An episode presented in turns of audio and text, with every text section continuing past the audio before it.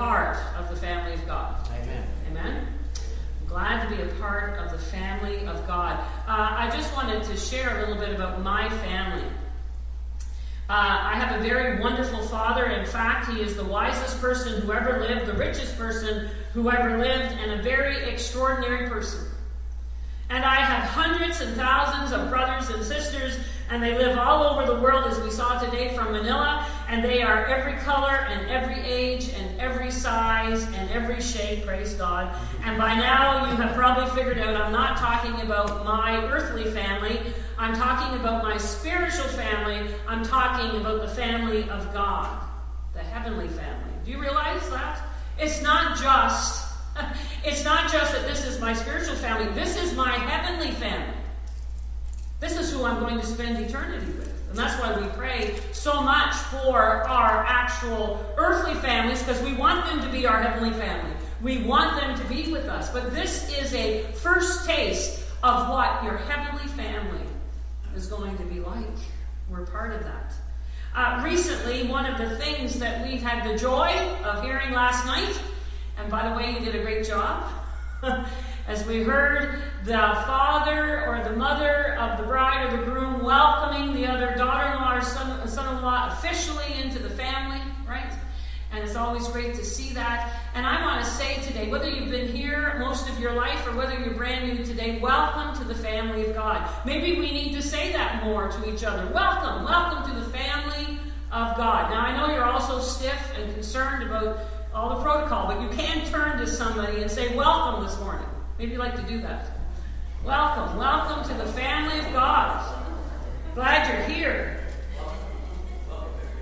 I, I just we've just sensed that over the few weeks, eh? Like we're not are we're all being very, very careful, which is so good because it keeps everybody safe. And we want everyone to stay safe and healthy, as we've said in previous weeks. But it does make us a little bit stiff, right? And so we're wanting you to relax in the presence of the Lord. I remember an old saint at camp meeting used to say, I want you to come re- relaxed in the Holy Spirit, but I don't want you to fall asleep. There's a difference. But basic, I thought of that this week. I liked that when I, I found that. Basic, let's get back to basics. Brothers and sisters in Christ. Now think about a family reunion. Any of you guys had big family reunions at some point in your life? Uh, I remember the Williams, we weren't able to come, but I remember the Williams family had a big reunion in the year, I believe it was the year 2000. People came all back to the island to have this reunion together. We like family reunions. We like to catch up with people. And I love this idea that somebody said, well, basically, every Sunday is a family reunion. Every Sunday is a chance to be with our brothers and sisters in Christ. So, welcome to the family the family of God. We've been doing this journey through uh, First Thessalonians, and just for those that weren't here in previous weeks, just to give you that quick uh, background to this passage, uh, we know that Paul, Timothy, and Silas went into Macedonia to preach the gospel. When I've looked at this before and studied it, it was really mind boggling to me in recent years that the reality of them breaking into Macedonia was a major shift for the gospel of Jesus Christ. They had spread the gospel where they were comfortable. They had spread the gospel for where they knew the area, the region. But going into Macedonia was a brand new area where the gospel had never been brought and never preached. And they were willing to go into unknown territory. And the first strategic, they did it very strategically, the first strategic town that they hit was Philippi. And when they hit Philippi, they found some persecution, and so they had to leave. And when they left, they came to Thessalonica. And they only spent three weeks there, but we talked already about the fact in Thessalonica they received this wonderful reception.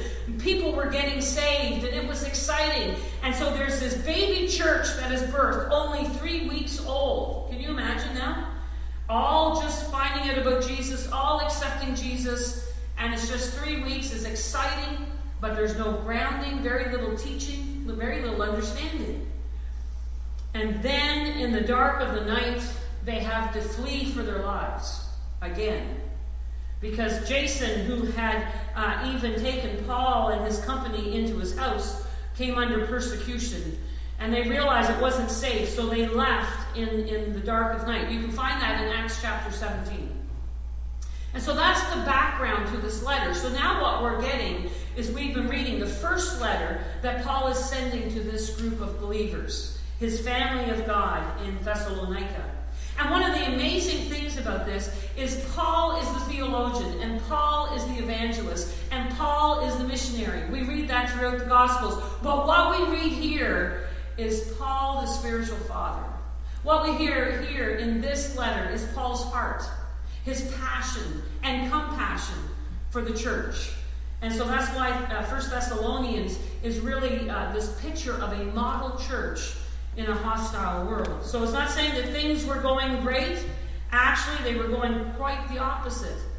But there was great love and concern for this family of God. And so we're going to look at those points today that just help with that, that we can see in what we heard already read by Max and Maggie. First of all, we see there's great concern. And We can learn from that.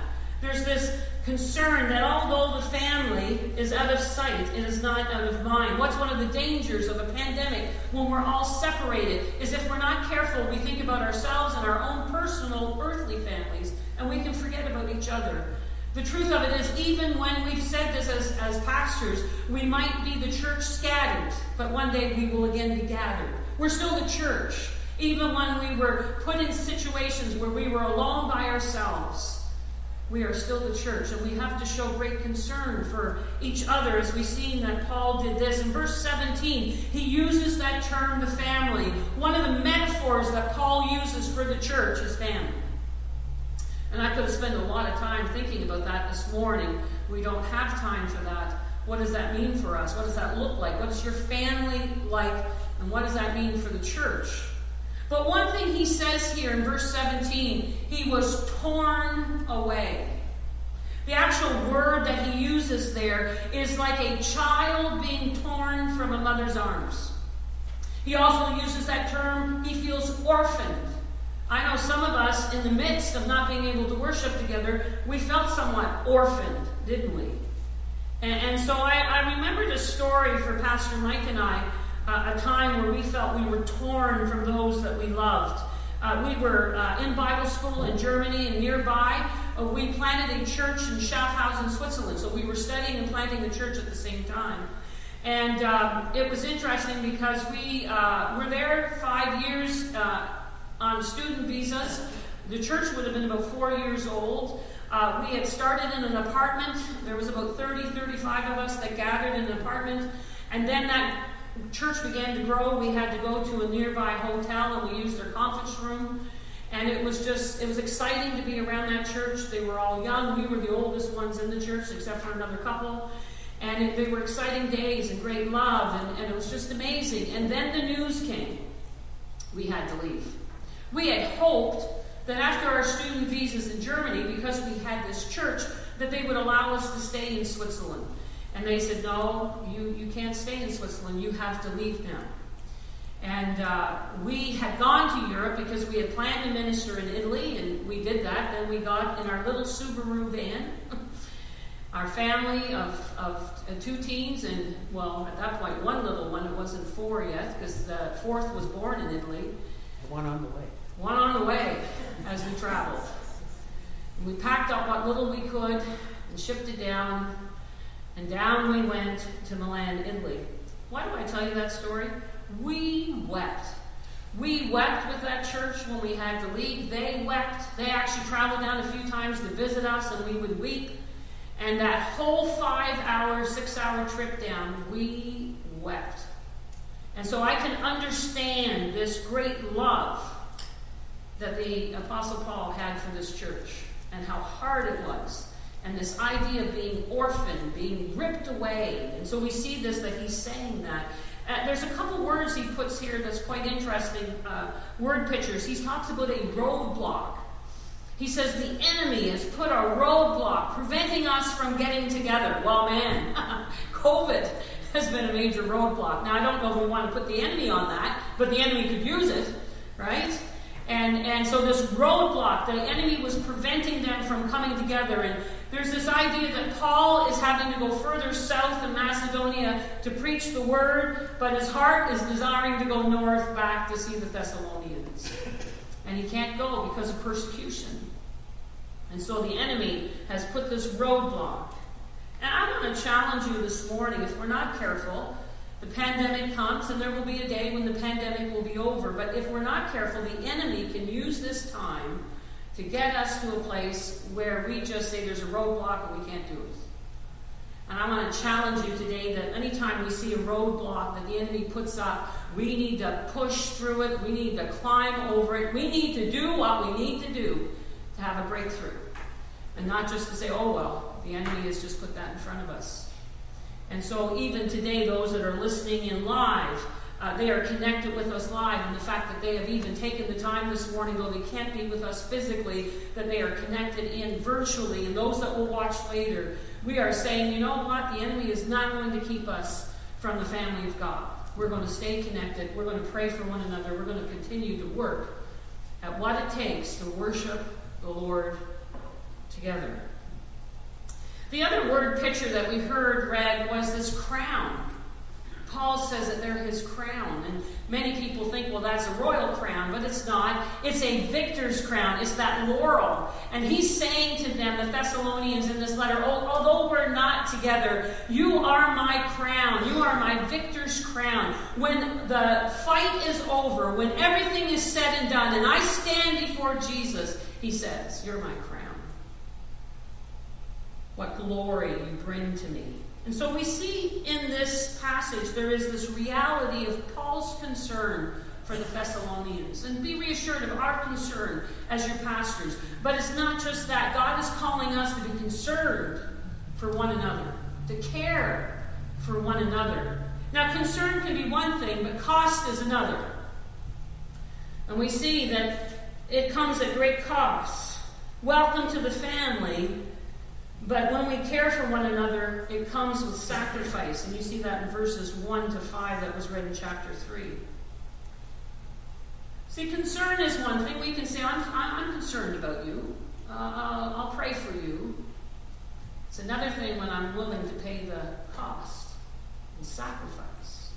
And that's what families do for each other. Just watch weddings. Just watch the preparation for a wedding and watch the family sacrifice all that they need to do to help that couple have a beautiful and wonderful day. And uh, it shows you that families sacrifice for each other. And so in this verse it says, when they could stand it no longer, they sent Timothy back.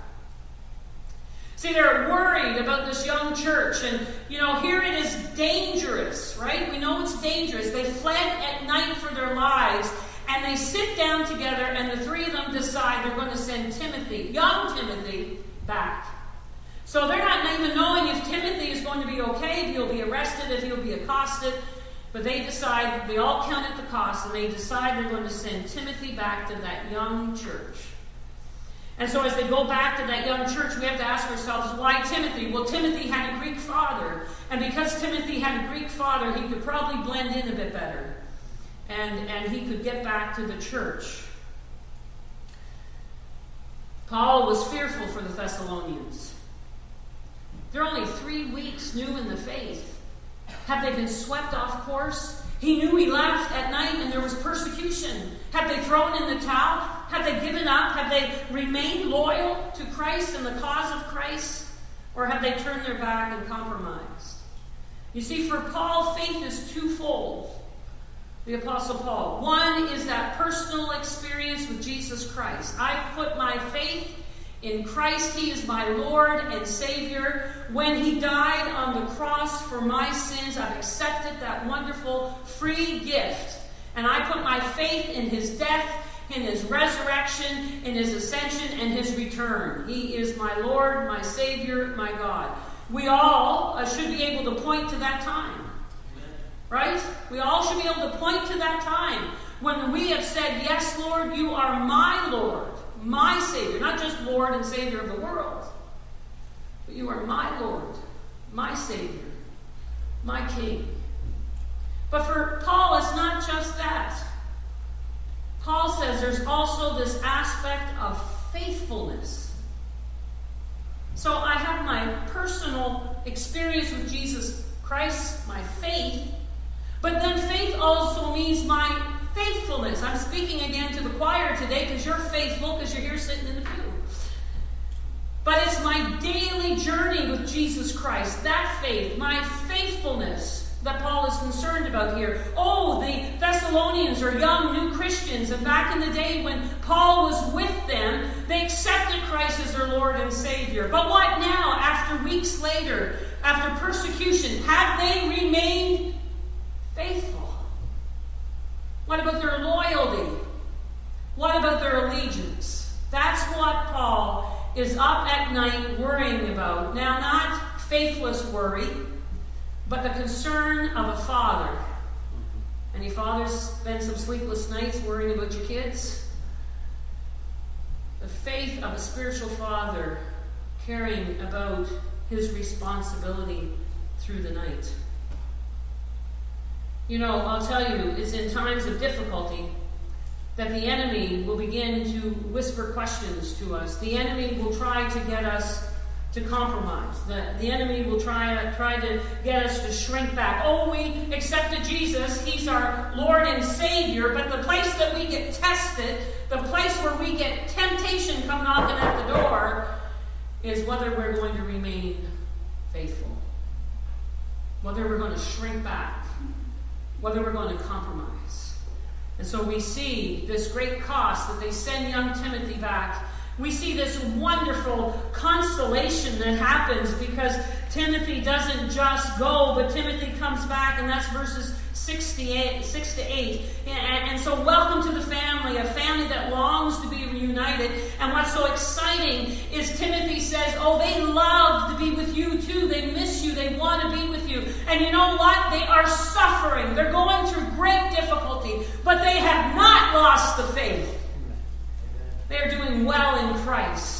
Remember that first Sunday I shared the story of uh, Al, uh, um, Albania where the Church of the Nazarene first started and, and, and, the missionaries had to leave because of persecution and six months later they went in and they thought the church was going to be gone and the church actually flourished. That's what God wants for us in the midst of a pandemic. Do you understand that? That God wants our church right now, even in a pandemic, to flourish. That's his desire for us. And so that was such good news, and it brought great joy. And it's so good to receive joy and good news in people's lives. Uh, and, sometimes the worst of times, it encourages us. It's good to share our testimonies. It's good for us to share what God is doing in our hearts and lives despite this pandemic. I would love to be able every Sunday to put a family or an individual up behind this pulpit and tell us what God has been doing in your life in the midst of this pandemic. So I, now you've been fair warned. You let me know if you want to share a testimony in the weeks to come. I think it'd be so powerful for us to share what we've been learning, what God's done in our hearts and lives. Uh, every week to hear from somebody because that's really the beauty of this that we console one another we encourage one another paul probably received this good news in corinth Remember the letters to Corinth? Remember the difficulties in the church in Corinth? The hard work? Not the easiest place to do the work of God? And then he gets news. Tim- Timothy shows up and he gets news. Yeah, it's hard right now, Paul, here, but guess what God is doing in, in Thessalonica? And I'm sure it would have given Paul in that moment the joy that he needed to continue on in the faith. I think we really do need to encourage one another in these days, maybe more than ever. Uh, we need to really share what God is doing. And, and we need to share too if we're facing difficulty, if we're going through times of testing or temptation. I think we need to be uh, real with each other and share that. The last thing we see is this great commitment verses, the last few verses there, 9 to 13. Welcome to the family, a family who are willing to suffer one for the other. It says that Paul agonized in prayer day and night for this church. it, it isn't just this nice God bless you and go in peace, but it's this agonizing heart for these believers. And one of the first things he does in verse 9 to 10 is he has wonderful thanksgiving. He's praising them, he's blessing them, he's encouraging them. Do you know, I think there was a big mistake sometimes in the church where there was this attitude, oh, heaven forbid we can never thank anyone or encourage anyone because it might go to their head. They should be doing it only for Jesus. Well, yeah, we do it for Jesus. That's our main reason for why we do what we do. But a little encouragement and a little bit of thanksgiving can go a long way. And so before Paul, even in this letter, starts to give them instructions, he spends half of his letter encouraging them and thanking God for them. And so we want to encourage one another and thank each other for all that we do for Christ and for the body of Christ here. Thank each other for our friendship and the prayers and the support. We shouldn't take, one thing we've all learned from COVID is we shouldn't take each other for granted. We shouldn't take it for granted that we actually get to sit in a pew and worship together on a Sunday. So it's this attitude of thanksgiving, and then he has a prayer for them. And as we see that prayer, that's those last three verses, 11 to 13. Paul gives thanks and rejoices, and then he prays. You know, we do a lot more for the body of Christ if we would give thanks and rejoice and pray. Right? Give thanks, rejoice, and pray. And so we see this here. He prays that God will open a way for them to be reunited. If there's one thing that Pastor Mike and I are praying, we're looking forward to the day when it won't be just those listening in online, but we can all be united. Now, I know we wait for that great day when we can all be reunited and be reunited with those that have gone on before us, that have run the race and are faithful. But I'm longing for the day when we can actually be reunited in the body of Christ, in worship, at a potluck again. Remember our great dinner, Daryl, that we had just weeks, not even maybe a week before all this happened. And I look back and I think, Lord, I'm looking forward to that good turkey dinner again. And we'll let Daryl be the cook. Well, it was cold plate, but the potato salad was really good too. Turkey I've never seen turkey in hand, right? I've never seen so much potato salad in all my life. Um, but it was a wonderful time of fellowship. I'm longing for those days again of great fellowship when we can go up and hug each other and even shake hands with somebody. And, and you know, we're longing for that, aren't we? And so we see that Paul is praying for that day when they can be reunited. And let's continue, each one of us, to pray for that day when we can be reunited in that way. He prays that they will be empowered to live the life of love. Oh, it's easy to love those who love us, but to love no matter what. To love our brothers and sisters in Christ, even when we don't agree with them. To love those outside when we don't even appreciate their lifestyle that we pray for each other, that we would know the love of Christ personally and would share it abroad. What did Jesus say? They will know that we are his disciples by the love we have for each other. And then he prays for the second coming of Christ. I thought about that. You know, I don't necessarily, I feel a burden for that, but I haven't prayed that way. And I should as a pastor, but I think we should pray that way for each other. That at the second coming of Christ, you can stand in righteousness blameless before Christ. He says, shameless, no shame. That you would have no regrets. If Jesus was coming today, you could stand before him with no regrets. Wow. That's a powerful prayer to pray for each other. That's our desire. See, it's not just a desire for me to get there, it's not just a desire for my earthly family to get there. It's my responsibility and your responsibility to pray for each other that we're all standing there on that day, shameless. But we also should be having a burden that those neighbors around us and people we work with and our children and our children's children, and that, not that I just pray for my kids and my grandkids and great grandkids, but I begin to pray for yours and you pray for mine. We have a burden to pray with each other that on that great day, all of us will stand before Jesus with no shame. Because we have fought the good fight, that we have kept the faith. So, in conclusion, a few of you say amen. Paul loved the Thessalonians dearly, and they loved him too, and they were family, and they longed to be with each other, although they were going through a difficult time and suffering. And so there's some questions to end and ask ourselves personally and even corporately this morning. Do we climb over every obstacle the enemy tries to put in front of us to keep us separated from each other? Do we long to be in each other's presence and together? Do we love each other fervently? Do we care about each other so much that we are willing to invest in each other's faith journey? It's not just about me making it, but you too. How are we at rejoicing and being thankful for each other and sharing that with one another? What sacrifices are we willing to make for our family, the family of God? Do we really pray and desire that each one will stand together blameless before Christ? And are we willing to invest in that in each other? See, there's some pretty hard questions there this morning. So, here's the question that's been all over the internet. Different speakers have been talking about what about the church and COVID? What's going to happen to the church after COVID?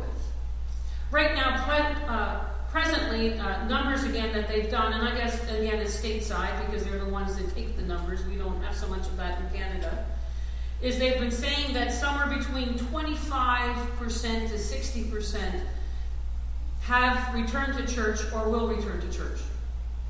So they're basically projecting right now that that after this is over, there's going to be a major fallout in churches. Uh, we knew of some churches that were struggling even before this, and so our hearts are heavy for them, and we need to be praying for them because we're really wondering what's going to happen with them now that this has happened. So we have to ask some of these hard questions as pastors and leaders of the church, but we need to ha- ask some of these hard questions to each other. I believe if we are not going to just survive COVID, remember the first Sunday? I didn't say that. I believe God wants us to thrive. If we're going to thrive through COVID, it will take a deeper commitment to God, but it will also take a bigger commitment to each other. That's how the church, the Elmsdale Church of the Nazarene, will survive and thrive through COVID. And so I'm glad I'm a part of the family of God. Amen? You're still glad you're a part of the family of God? Amen. Amen. Bill and Gloria Gaither are faithful members of a local church in Alexandria. Pastor Mike is going to come and get ready. We're not going to sing this song. We're going to sing another one because I know how you'd want to sing this song. So we're not singing it, but we're going to go over it. They tell their story how this wonderful song, I'm So Glad I'm a Part of the Family of God, was written. I don't know if you've heard the story. But what happened was they are part of Alexandria, Indiana. We actually went to that area to see, uh, they've got a store and a shop and all kinds of stuff uh, in Indiana. And even though they're on the road a lot and traveling, they are connected to a church in Alexandria, Indiana. That's their home church. And so, as a young family, and there, there was a young family in their congregation, Ron and Darlene Garner, and their three children, they inspired actually the writing of this wonderful uh, song. As Gloria tells the story, she says it was the Saturday after Good Friday that Ron went in for work at a garage where he was serving as a mechanic. He was making up time that he had lost the previous Thursday because he had to take his little girl in for tests who had anticipated heart surgery. Now, think about this family, what they're already going through, right? While Ron was working with combustible material, there was an explosion. He managed to crash his way through the large double doors before the uh, building blew up, but he was badly, severely burned over most of his body. Ron was alive, but was not expected, like most that go through those kinds of burns, not expected to make it through the night. Within minutes, a chain of telephone calls alerted the family of God, and the whole church began to pray for Ron. Little groups, bigger groups, in homes, at the church, over the phones. The church building was kept open. The lights burned all through the night as a steady stream of folks who cared and loved, came to talk to Jesus about this young father. Easter morning, the sun rose on a sanctuary filled with bleary eyed congregation. The pastor came with a report from the hospital. Ron has outlived the deadline. He made it through the night. The doctor says he has a chance. For the body of Christ, that news was better than eight hours of sleep and a good breakfast. New life was infused into all of us. Tears of praise and joy began to flow, and our hope and gratitude poured itself into the glorious songs of Easter. Jesus lives, and because he lives, we too shall live. With the words of victory, we pledged ourselves. Here's the cost. To what would lie ahead help with the children, many long trips to the hospital, blood for transfusions, money meals sent, months of support while the healing process went on for this young family. On our way home from church that morning, Gloria says, Bill and I were so full of the beauty of it all that we could hardly speak. But they do the same thing for us because we're a part of the family. Not because we're worthy or had earned special privilege or because we were famous or were indispensable, but just because we were part of the family of God. As I started dinner, Bill sat down at the piano. It wasn't long before the magnetism of the chorus Bill was singing drew me from the kitchen to the piano, and we finished the song that was to feed us better than any food that evening. You know the words. I'm so glad I'm a part of the family of God. I've been washed in the fountain, cleansed by his blood, joined heirs with Jesus as we travel this sod. For I'm a part, I'm a part of the family of God. You will notice we say brother and sister around here. It's because we're a family and these folks are so near. When one has a heartache, we share the tears and rejoice in each victory in this family so dear. From the door of an orphanage to the house of the king, no longer an outcast, a new song I sing. From rags unto riches, from the weak to the strong, I'm not worthy to be here, but praise God, I belong.